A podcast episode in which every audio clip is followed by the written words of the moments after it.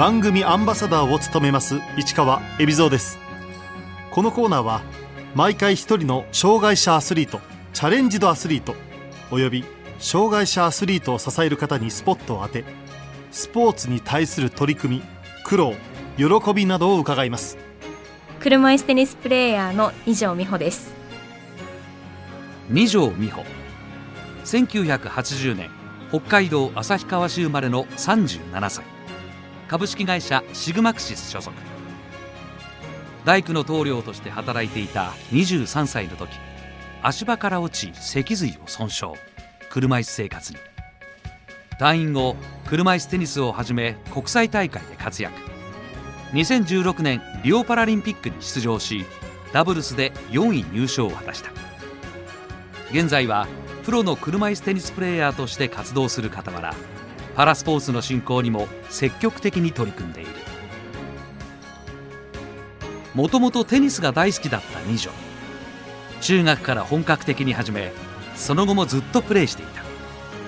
健常の時は中学校と高校がソフトテニス部でして、えー、その後社会人になってからもテニススクールに通って、えー、ずっと中学校の頃からテニスは続けていました。一方物を作ることも大好きだった二女高校卒業後は自分の手で家を建ててみたいと大工を目指した家っていうのは、まあ、一生のうちで、まあ、一番大きなお買い物になるんじゃないかなと思いますので自ら現場に入って自分が建てる側として女性目線の家づくりをしたいというふうに思ったのがきっかけです。高校卒業して建築の勉強をし専門学校に行ってその後、えー、ハウスメーカーに勤務して大工としてその時は勤務していました。しかしある日そんな二条をアクシデントが襲った。高い足場の上にいる時突然貧血を起こしてしまったのだ。高いところで作業している時に貧血になってしまって後ろ向きにこう倒れてしまったんですけれども落ちてしまって救急車で運ばれて気づいたのは高いところから落ちてしまった時に痛みで目が覚めたというか意識が戻ったという感じです。お医者さんからはあのもう運ばれてすぐに一生車椅子のでの生活になりますっていうことを伝えられたんですけれどもこう不安というよりももう何も想像がつかないというのが一番最初の気持ちでした。車椅子生活となり大工の仕事も大好きなテニスも諦めざるを得なくなった。自分のやりたかった大工仕事をしていて充実した毎日だったんですけれども、えー、それもできなくなってしまって中学校の頃から続けていたテニスもできなくなってしまったなというふうに思っていたんですけれども、えー、入院中に見たドキュメンタリー番組がきっかけで車椅子テニスの存在を知って車椅子になってからもこうテニスがまたできるんだというふうに思ったのが、えー、きっかけですぐに始めました。退院したその週にすぐ車椅子テニスを始めた二条まずはそれまでのテニス仲間たちを相手に2条だけ2バウンド以内で返球すれば OK というルールで練習を行った。割と早い段階で競技用の車椅子は貸していただいたので競技用の車椅子に乗ってもやっていたんですけれどもその時は近くにそのような指導してくださる方がいなかったので本当に独学でというか自分がこれまでやってきた感覚とかをもとにやってたんですけれどもなので こうできないことも多かったですね。当時勤めていたハウスメーカーも2条をバックアップしてくれた少しでも練習をする仲間や場所をくださるということで会社にテニス部を作ってくださって会社の皆さんと一緒にテニスを楽しんでました。世界を目指すことに決めた2条は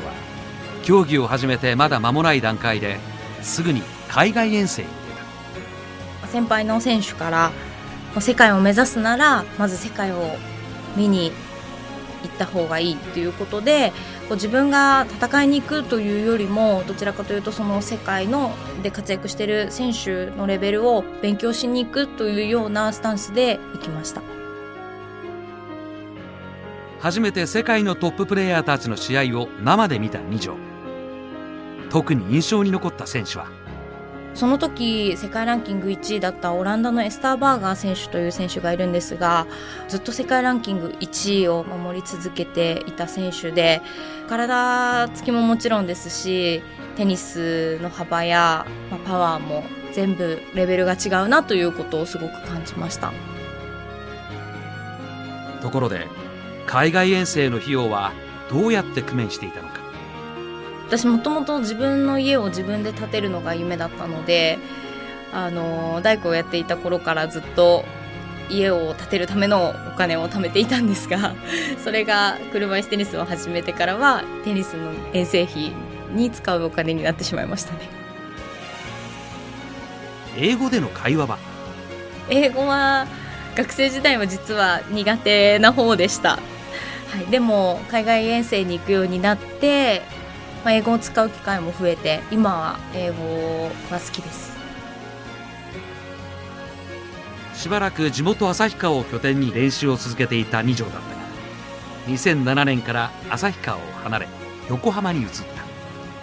2012年に行われたロンドンパラリンピックを目指して、えー、拠点を移す決意をしたんですけれどもそれまで独学で車椅子テニスをやっていたのでやはりきちっとした指導を受けなければパラリンピックを目指すことはできないなというふうに思ってすごく大きな決断でした。横浜には現在車椅子テニス日本代表の監督を務める中澤義弘コーチがいた。中澤コーチからマンツーマンで指導を受けた二条は目標のロンドンパラリンピックに向け腕を磨いていった。2012年のロンドンパラリンピックに出場するということが目標で、えー、北海道を出発しているのでまずは出場権を得るということが目標でしたし、まあ、リオの時もそうですけどもやっぱり出るだけではなくてメダルをという思いはあったのでそこを目標にやっていました。しかし世界ランクを28位まで上げたものの当時パラリンピックへの出場権が得られたのは22位まで。当落線上ギリギリにいた二条はあと一歩のところで先行から漏れロンドン行きの切符をつかむことはできなかった。悔しい気持ちが1割で残りの9割は本当に応援してくださった皆さんに申し訳ないなという気持ちがその当時大きくてでなんとかその思いをリオパラリンピックでは恩返ししたいという気持ちが強くて、えー、もう一度オパラリンピックに向けて頑張る決意をしました。惜しくも出場を逃したロンドンパラリンピックから4年。地道に実績を積み上げていった二条に朗報が届いた。リオパラリンピック出場が決まった時の心境は？実はリオに出場できるというのが決まった時は地元の旭川にいた時で、えー、旭川でコーチと一緒に合宿をしているタイミングだったんですけれども、その時に出場が決まって、えー、まあ、地元にいたこともあって本当にたくさんの人におめでとうと頑張ってという声をかけてもらってすごく嬉しかったのを覚えています。その出場が決まる前に取材を受けていたテレビ局さんとかが速報というかその日のニュースに出場権が決まりましたということをを発表してくださってその日の夜に街の中で知らない方にも頑張ってねという声をかけてもらったっていう思い出があります。初めて大舞台に立った時の感想は？やっぱりこう自分が目指していたところなので、えー、やっとパラリンピックに来れたっていう気持ちは大きかったですしプレー以外で一番印象に残っているところというと私は開会式なんですけれどももうすごくキラキラした景色がこう自分の目の前に広がっていてその時に改めてやっと自分が目指していたパラリンピックという場所に来れたんだなということを実感しました。ダブルスでは世界トップに位置する上地結衣とコンビを組みメダルも期待されたが惜しくも3位決定戦で敗れ4位に終わった。やっぱり4位っていう結果はすごく悔しい結果だったなというふうに思うんですけれどもこうダブルスに出させていただいたことにも感謝してますし上地選手という素晴らしい選手と一緒にダブルスを組めたことも、えー、本当に光栄でこう全て自分にかかってるなという気持ちで試合には臨んでいたのでプレッシャーというものは大きかったんですけれども、まあ、その中で勝ち抜いて4位という結果に追われたことは、まあ、あと少しだっただけに悔しい思いはもちろんあったんですが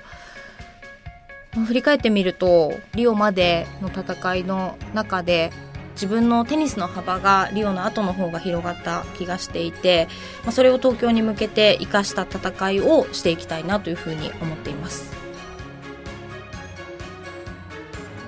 リオで二条が得たものは？やはりパラリンピックという場を経験させていただいたということが一番大きいと思います、まあ、この経験はやっぱりこう出た人しか得ることができない経験なのでその経験を生かして東京に向けて頑張っていきたいと思っています。リオデジャネイロでの、期間中はですね私が車椅子テニスを始めてから一番テニスの調子が良かった期間だったので、えー、力を出し切ったにもかかわらずあとわずかなところでメダルを逃して4位という結果に終わってしまったというふうに自分では思っています。えですのでその後少しという部分をもっともっとこう努力して東京に向けて頑張っていきたいというふうに思っています。元大工でものづくりにはこだわるタイプの二条車椅子のチューンアップにも自ら関わっているという。ものづくりは大好きなのであの今も車椅子いろいろ改造したりとかいろいろやらせてもらってるんですが一緒に相談してやりたいことをお伝えして一緒に計画していただいてやっていますしこう自分でできるところは自分でやるようにしていてその時間が楽しかったりしてます。ちょっともう全体的にいじってるのであれなんですがリオの前も実は車椅子のセッティングをいろいろ試してみたいという思いはあったんですがやはりパラリンピックの前にそのようなトライをすることができなかったので車椅子のセッティングを、えー、今はリオの前とはちょっとガラッと変えてトライしてます。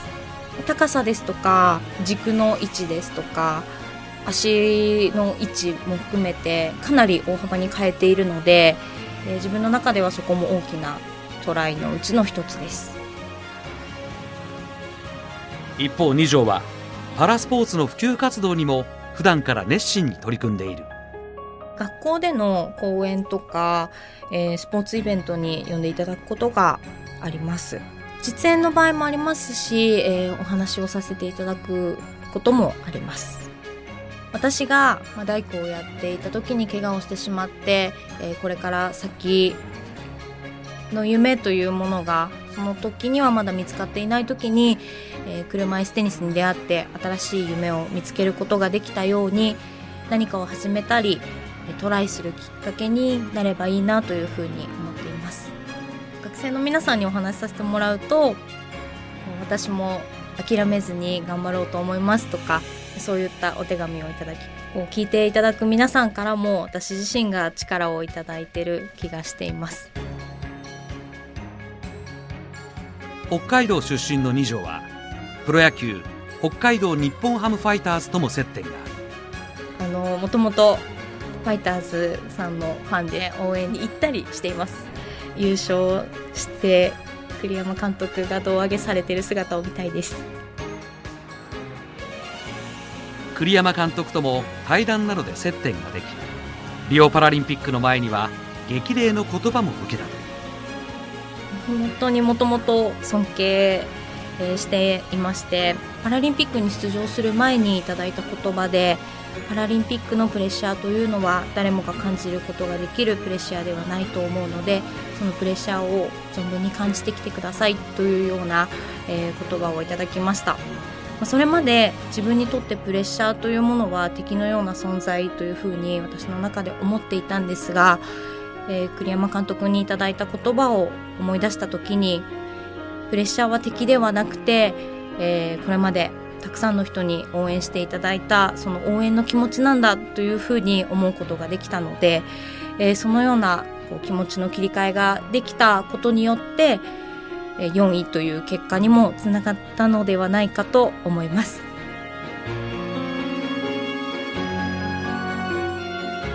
2条には